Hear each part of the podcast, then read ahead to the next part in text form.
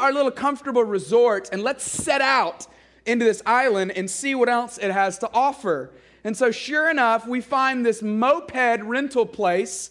70 year old man named Sylvester rented us a couple mopeds, and it was pretty amazing. We cruise out of the resort, and I mean, literally, like, we pull out of the big gates and we, we, we climb this hill on our little mopeds, you know, and I don't know what that was. And we get to the top of the hill, and there is this beautiful green, lush pasture. And there were these cliffs and these huge hills that you could stand on top of, and you could see the entire island. And then over here to our left, on the left side of the road, was the beautiful Atlantic Ocean with absolutely pristine and blue and picturesque. And then we get down to the beach. The beach, y'all, it was cray cray. I, w- I mean, it was unbelievable. This perfectly pink sand that we just totally found a little coastal cove where we were by ourselves and just enjoyed the day. And we thought, this literally is paradise. And we almost missed it. We literally almost missed it. I mean, we got back that night after putting our mopeds up, and we thought, giving them back to Sylvester himself, and we thought, what was that? Like, what just happened with our day? I mean, it was literally like we were almost on a different island, but we weren't. It was the same place, we had just pressed in a little further and we had realized the beauty that we had the whole time, but we were missing it. And I wonder for a lot of you if that might be potentially what could happen to you this summer in your relationship with Jesus. Maybe you don't have a relationship with Jesus. Maybe you just came because you heard the music was going to be killer, or you heard some shoddy was going to be here that you're interested in meeting, or maybe you heard that they used to have food here and you're like sorely disappointed and starving right now. Like your stomach has like literally duct tape ripping off the inside of it right now because you're so hungry. I don't know what your deal is, but my guess is some of you have probably had thoughts that Christianity is just a little boring, you know? And you probably wouldn't say that out loud. You definitely wouldn't say it to your parents, but you've thought it before. You're just kind of less than thrilled with what's going on in your relationship with God. You get a little bit more excited about what's coming up in your life and what's going on this weekend and how many comments you got in the last picture you posted on the gram. Yeah, sure, like that stuff gets you excited. But maybe you're thinking that your relationship with God is just a little bit boring. And the answer, people, the answer, the answer is not for you to change your circumstances. The answer for you is to not go to another Bible study or for you to find a new group of friends or, or for you to get some new devotional. No, probably the answer is for you to do what I'm going to attempt for us to do tonight, and that's to press in a little further. That's to dig in a little deeper with maybe some of the same truths that you learned, maybe for some of you as kids. Maybe for some of you recently, when you were in middle school or in high school, or maybe when you first came to know Jesus, I want us to press into those truths and dig in and, and realize that these are life changing, wonderful truths about a gracious, amazing God who's given us life. And He says, I'm not going to count anything against you, but I'm going to give you a hope and a future and a peace. And when you begin to push in just a little further, you realize that what I've had all along, I'm now realizing is so, so satisfying. That's what I hope we do tonight, just so you know. I hope tonight is one of those nights where you go, man, I didn't hear anything brand new, but I heard something that I haven't thought about in a long time from God's word, and it is setting me on fire. It's literally given me so much joy and satisfaction and reason to live. That could be your summer. That could be your summer. And as I thought about, hey, where should we go tonight? Brad and I were talking about what, what, what this marked idea is about that the Apostle Paul sets out in Ephesians 1. He gives us this huge, massive idea about God, and he says, Hey, look, God is amazing, and you should be uniquely marked by the Holy Spirit of God. Your life shouldn't look like everyone around you, but you should be uniquely marked. Someone should look at your life and think, wow, there's something different about that person. And the Apostle Paul actually gives us this prayer. It's a huge prayer. He says, My prayer for you is not that God would change your circumstances, is not that God would give you a new roommate, or that God would put you in a new family, or that God would get your mom to quit climbing up your rear, or God would give you a new boyfriend or a new girlfriend. That's not what Paul prays for you. No, he prays that you may know the riches of your inheritance, that you may know more about what you already have.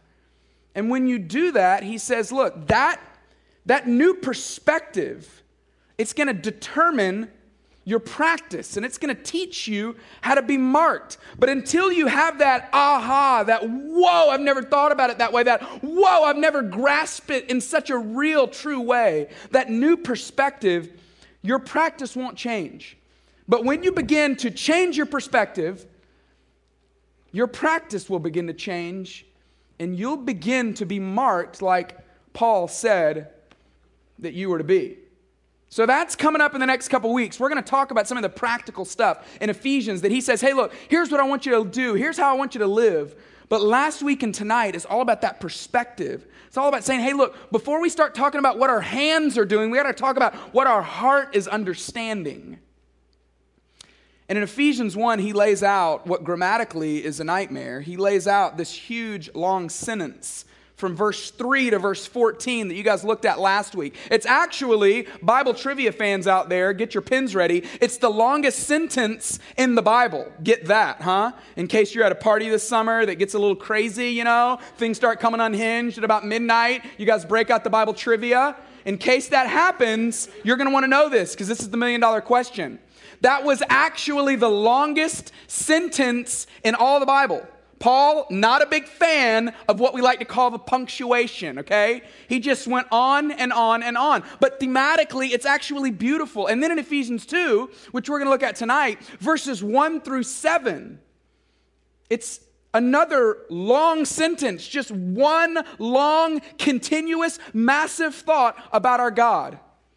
And for a lot of you, it's not anything new, but I'm praying that we'll press into it, that we'll dig into it and say, God, help me to realize what it is that I already have.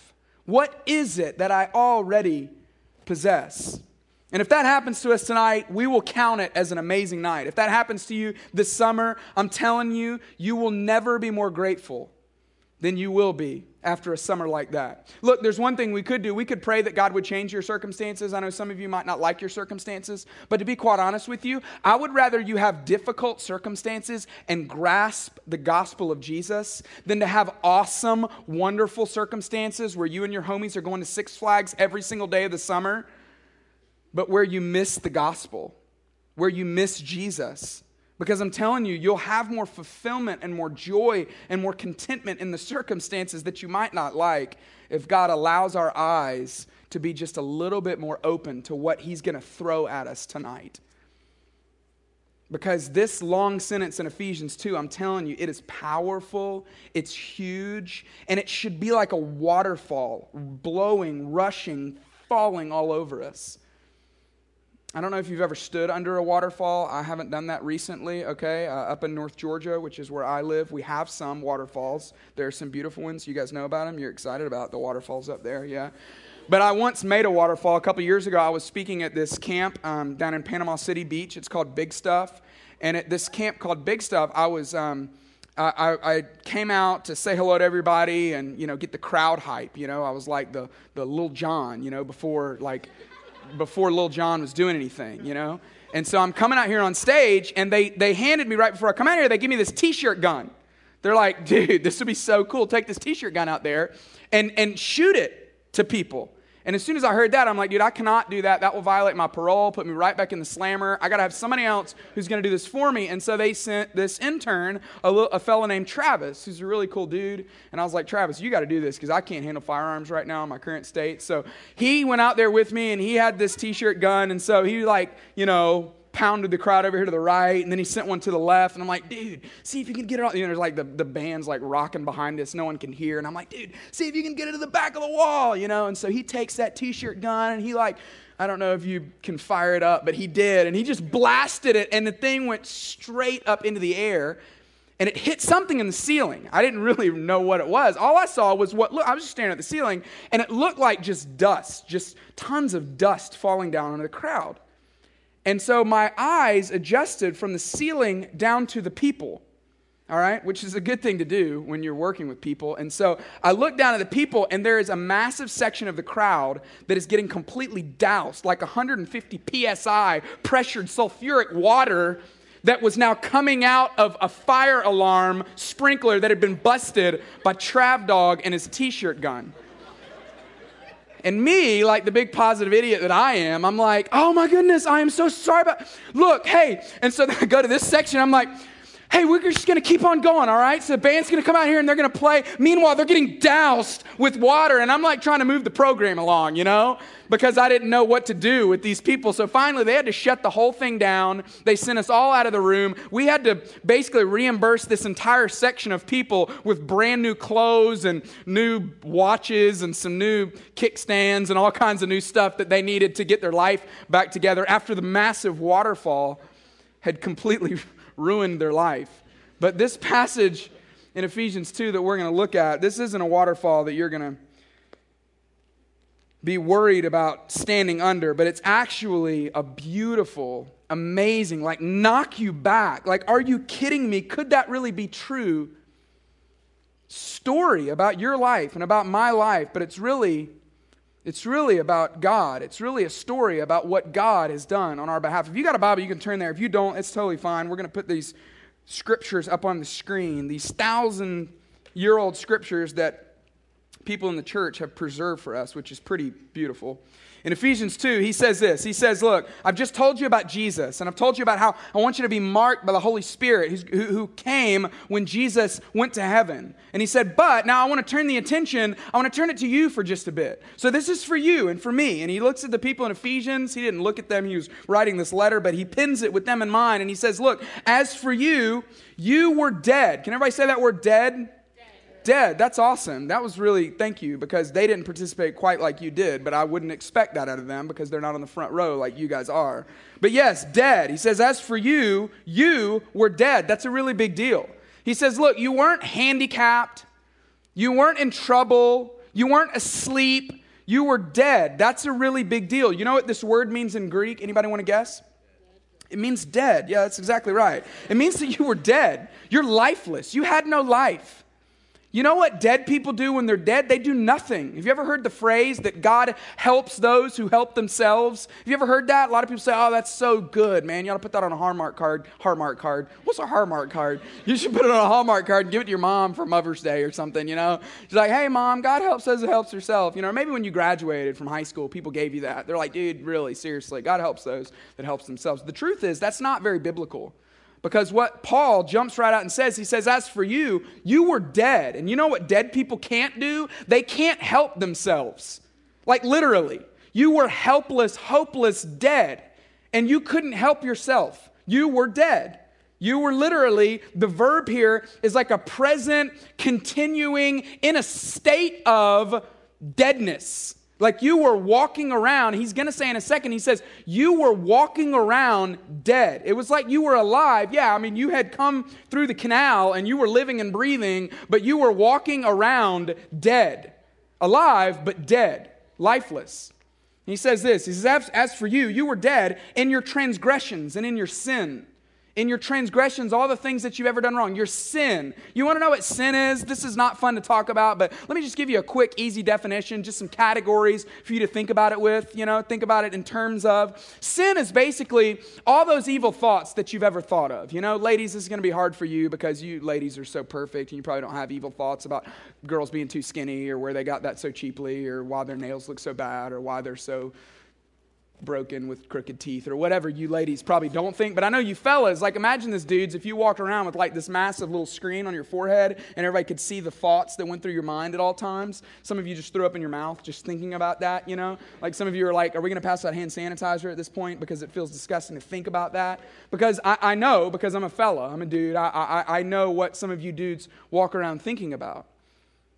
The Apostle Paul says, You were dead in your transgressions and your sin. All those thoughts that you had, you were dead. He says you were dead in your sin, not just your thoughts, but in your words. Have you ever said something that you wish you hadn't said? You ever cussed at somebody? You ever, you ever yelled at somebody out of anger? You ever cut somebody down? You ever belittled someone? You ever talked back to your mom? You ever said something stupid to a friend to try to be cool, but really it was really hurtful? He says, yeah, your thoughts and your words, everything you've ever said that was wrong that you wish you hadn't said. He said, that's, that's sin, and sin caused you to be dead. Then he says, not just your thoughts, not just your words, but also your deeds. Like the things that you did that you shouldn't have done, the things that you didn't do that you should have done. Both of those, he says, they all caused you to be dead. You were, I was dead in my transgressions and my sin. That's important for us to just start there because that's where he starts. He says, Look, to understand the magnitude and the majesty of what God did for us, you have to see it on the backdrop of your sin. We're going to look at the cross in a second, and the cross is amazing when you just look at it. But when you look at it against the backdrop of how nasty and crooked and perverted and demented and broken we are, it's seen as even more beautiful. And that's why he starts there. He's like, Look, you got to get this.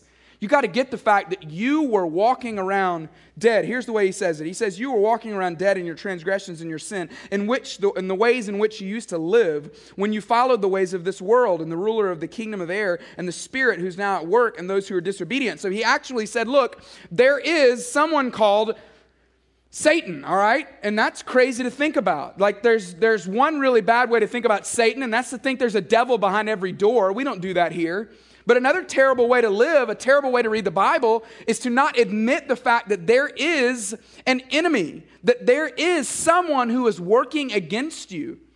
And Paul says there was a day when you were dead because of your sin and your transgressions, and the ruler, the commander in chief in your life was Satan. And some of you are like, ah, it's kind of weird, dude. I've never really put Satan in charge of anything. Well, Paul says when you walked around when you walked around lifeless without a relationship with Jesus, you were being led around by Satan. I'm only telling you that because that's what he says here. And then he says, All of us, we also lived among them at one time, and we gratified these cravings of our sinful nature, and we followed their desires and their thoughts. Have you ever seen that in somebody? You ever seen somebody in college who, or, or, who's just gratifying every desire they have? Like they're just looking for thing after thing after thing to pleasure themselves, just whatever's next just a Thursday night binger, a Friday night crazy time, a Saturday night ripper, just looking for the next thing, going, I got to find the next sinful thing, the next crazy time with a girl, crazy time with a dude, the next, the next drug, the next whatever it is that I think is going to please me. Paul says that's really the way all of us were. You might be a Boy Scout three hand, three fingers, two fingers. You might be like a really, pretty good person, but Paul says still you were selfish and you were just trying to pleasure, trying to please yourself. That's the way we were. We were dead. And he says, look, like the rest, like the rest of them, we were objects of God's wrath. Can everybody say wrath? wrath? Yeah, let's just say it like with like a satanic voice, you know, it's like the devilish voice that you can come up with. Can you try it? Wrath. Yeah, that's awesome. These guys over here are really good at that. That's perfect. He says, Look, we were objects of God's wrath. That's kind of crazy to think about. We were objects. Have you ever thought about somebody being an object of someone's wrath? There's a news story that I brought that I wanted to tell you guys about. Check this out. This is out of Texas, of course. Shout out to you, Crowder. A Texas story right here. I don't know if you saw this headline, but this is beautiful. This is in Yoakum, Texas. I'll just read it to you, all right? Nope, I got a new email. Let me turn that off. In Yoakum, Texas, a furious Texas father, this is unbelievable. A furious Texas father was waiting Monday to find out whether he would face charges for beating a man to death after he caught him sexually assaulting his young daughter. The man was tending to his horses near Yoakum, 75 miles south of Austin, when he discovered his four year old daughter being abused by a 47 year old man. None of those involved have been identified. He beat the man to death because this man was abusing his daughters.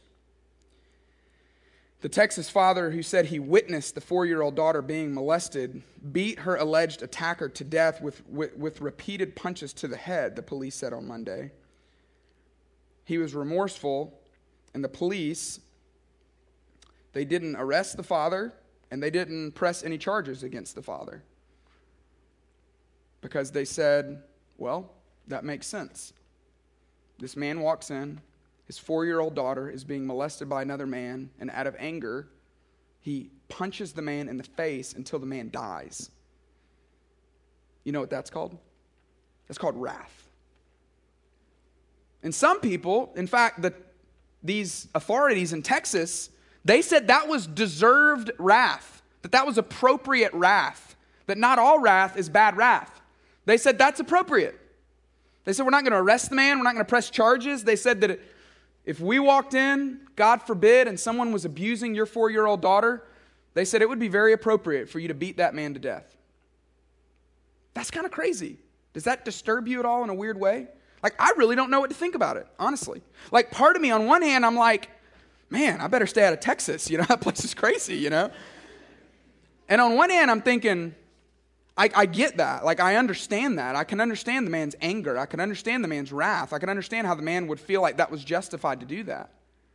But on the other hand, there's another side of me that thinks, I mean, let's be honest. We live in a broken, messed up world, and the chances are that that man who abused that four year old child, do you think it was completely his fault? I mean, yeah, he made a horrible choice. He made a horrible decision in that moment.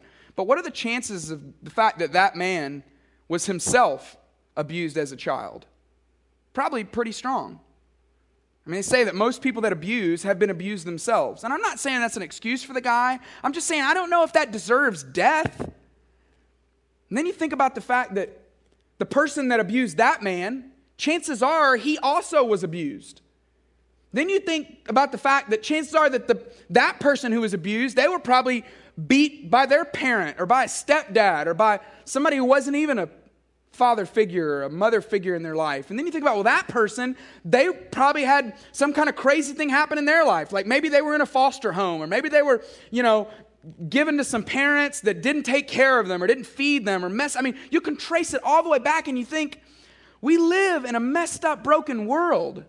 Just because someone does something so horrible like that, does that deserve death? Does that deserve the wrath of death? I don't know.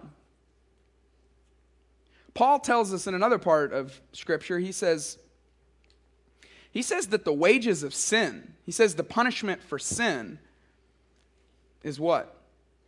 It's death. He, he says it's death. He says that when you and I, when we commit sins, that we don't commit sins against each other necessarily, but we commit them against God. And because of that, we are deserving of the wrath of God. Now, usually, when you're thinking about wrath, when you're thinking about punishment, punishment towards someone is usually proportionate to the crime. So some of you are thinking, really? Like, do I deserve death? Well, it's not like you just offended another human. You, def- you offended the Lord Almighty, God Himself.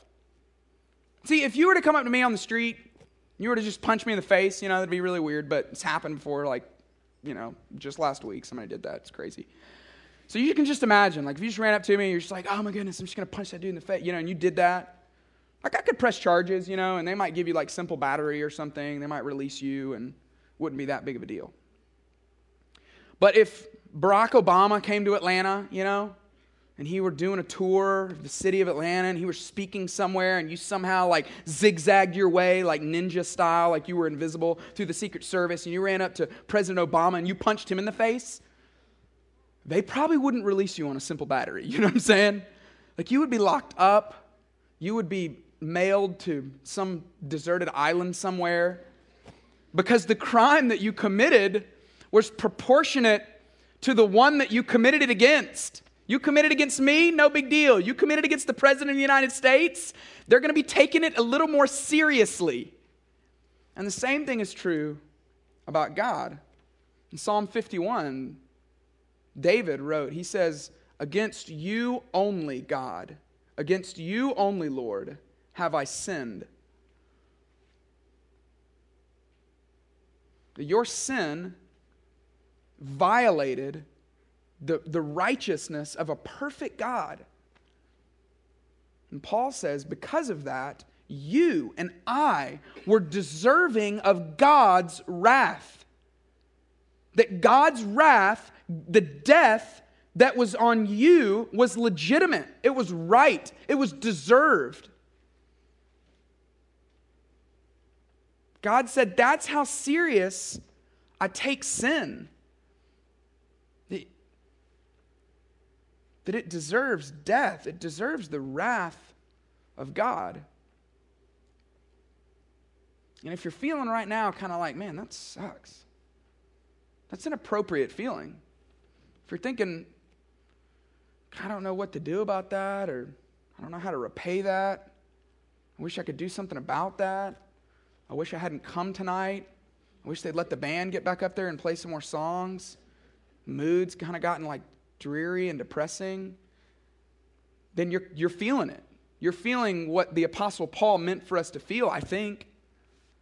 Because I think he meant for us to go, wow, that puts us in a pretty rough position. And then he says, but let me tell you about something that's amazing that happened on your behalf. He says, but because of God's great love for us, because of his great love for us, even though we had committed sins against a perfect, righteous God, God looked on your life and he says, I'm not mad at you. I'm not going to take this out on you. I'm not going to try to pay you back. But I am going to do something. I'm going to do the unthinkable to win you back.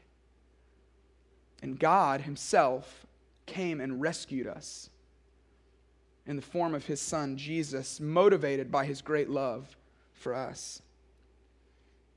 Because God is rich in mercy, because of his great love for us, God, who is rich in mercy. You know what it means to be rich in mercy?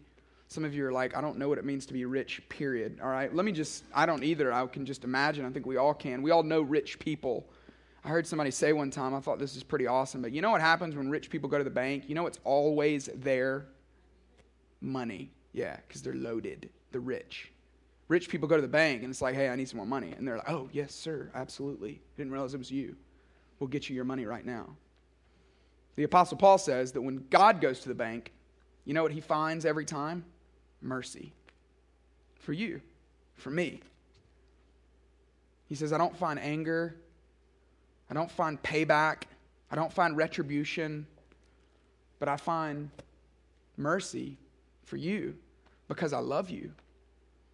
God, the King of creation, the author of life, looks at you and says, I love you and I'm not going to make me make you pay me back because you can't, but I'm going to win you back with my son.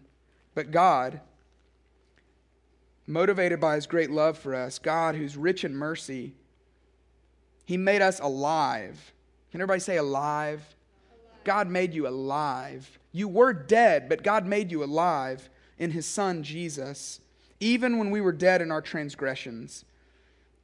Paul says it's by grace that you've been saved. You know what grace is? Grace is a gift that God gives us. He says, Look, you don't deserve it. You deserve wrath. But I'm going to take all my wrath. I'm going to take all the wrath of generations after generations of child abusers. I'm going to take all the wrath of generations after generations of, of people who have raped, of people who have, ha- who have committed the worst treasons people who have betrayed friends, people who have been awful to their parents, people who have committed completely heinous acts towards other human, humans. He says, Look, I'm going to take all of that and I'm going to put that wrath that that is due, I'm going to put that on my son, Jesus.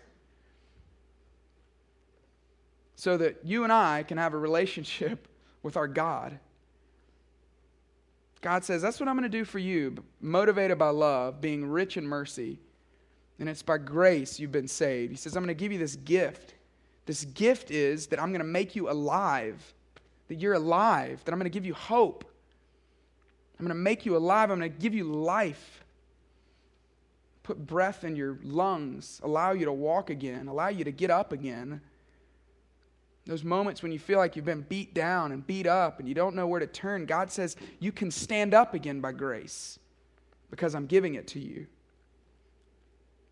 And then God did something amazing. He didn't make us just wallow in our sin, but He says, hey, look, I'm going to raise you up with Christ and I'm going to seat you in the heavenly realms next to Jesus. So that, and He does this all for a purpose. This is amazing. This is what we sang about tonight. He said, I'm going to do this all for a purpose, for my glory. I'm going to do this so that generations and generations can see the incomparable riches of my grace expressed in kindness to us in Christ Jesus. God says, I'm going to give you this grace for a reason. Not for you, it's not for your sake, it's for God because this is God's story. It's not about you. You're not going to get to heaven and God's going to go like, "Oh my goodness, I'm so glad you're here. Way to go. You did it." No. He's going to say, "There he is. It's my son." And he did it for you. And nobody up there is going to be singing your praises, singing my praises, but we're going to say, Where's the one who rescued us? Where's the one who came back to get us? That didn't leave us in our state, but gave us grace. Then he says in verse 8, maybe you've heard this before. He says, For it's by grace you've been saved through faith, and it's not of yourselves. It's a gift of God. It's a gift. It's a gift. It's a gift. It's a gift of God. And it's not by works, so that nobody can boast. He says, You don't boast about a gift that somebody gave you. No, you do two things. You accept the gift, and then you celebrate the giver. We got little kids, and we're trying to teach them to do that right now. Hey, when somebody gives you a gift, you accept the gift, and then you celebrate the giver. That's what you do. You don't have to accept the gift. This is really cool. God doesn't force it down your throat, He doesn't make you take it. Some of you tonight, you might be going, I don't know that I'm ready to accept this gift, but there's some of you going, man, I've done this before, but I need to do that again tonight. I need to accept this gift, and then I need to celebrate the giver. I don't celebrate the gift, I don't celebrate me being the recipient of the gift. No, I celebrate the one who gave the gift. That's what gift receivers do. I don't know if you ever feel kind of begrudging about your relationship with God, or if you ever feel like it's just work, or it's just kind of tireless, and you just always feel like, I don't know, it just feels so just hard and feels like work. God's going, it doesn't have to feel like that. Because I'm giving you the opportunity to freely accept this gift. And you can change your mindset and say, when I accept a gift, I'm doing it voluntarily. I'm choosing to do this. This summer, as you grow in your relationship with Jesus, every time you open up God's Word, every time you have a conversation with a friend about how amazing the incomparable riches of God's grace are, you got to remind yourself that I'm not doing this out of duty, that I'm doing this in the same joy that I would accept a gift. I'm saying, God, this is beautiful that you give me this opportunity to accept this gift. And so, God, now I want to celebrate the giver. I want to say to you, the giver, thank you. Thank you. God, I give you I give you my life because you gave me life. I give you everything I have because you gave me everything I have. And so you don't have to wake up tomorrow going, I don't know, this feels like work. This feels like just really difficult to do. I feel like I should read the Bible and I don't want to. I feel like I should go and be kind to somebody I don't want to. I got a roommate who's just an idiot and I don't want to be nice to him. Or my mom is just so annoying. Or my stepdad's so brutal to be around. God's going, you, you don't have to do this, but I'm just telling you, out of joy, you can accept the gift and then celebrate the giver. It's your choice. You can choose to do that. I don't know if that's freeing for you, but for me, that's a really freeing truth to know God. So you're not going to make me do this. God's going, no, no, no, no, no. I'm not going to make you do that. You can do it on your own. And when you do, what you're going to find is there's joy there. There's not duty. It's not this like, oh, I got to go do my homework again. God's going, I'm not homework, all right? I'm the gift giver, I'm the life giver. So tonight, I want to give you that opportunity to out of joy not being afraid of what people around you are going to think or what somebody's going to think about you, but out of joy, you can accept God's gift. And then you can live a life that celebrates the giver. You have that opportunity tonight. Nobody's going to make you do it, but by choice, you can step out and say, Why wouldn't I? Why would I not celebrate the one who, when I was dead in my transgressions, was rich in mercy, was motivated by love, made me alive, and raised me up, and seats me next to the Father, gives me a relationship with my Creator, gives me purpose and hope and joy and contentment, gives me a reason to live. That's a gift that's worth accepting because He's a giver who's worth celebrating. Hey, I'm praying this summer that that's what you would do. I, I know I don't know a lot of you, but I'm just telling you, I can't imagine a better summer for you than if you would choose, if you would make that choice and say, God, would you not let me waste this summer? I don't want my summer to be characterized by the word, eh. You know what I'm saying? And it could be. Like you could live for nothing this summer. Or you could say, I've got 10 weeks or eight weeks or six weeks. I want to do everything I can to accept this gift of grace every day this summer and to say, God, would you let me have an amazing summer celebrating the giver of life? I would imagine that's the summer that you want.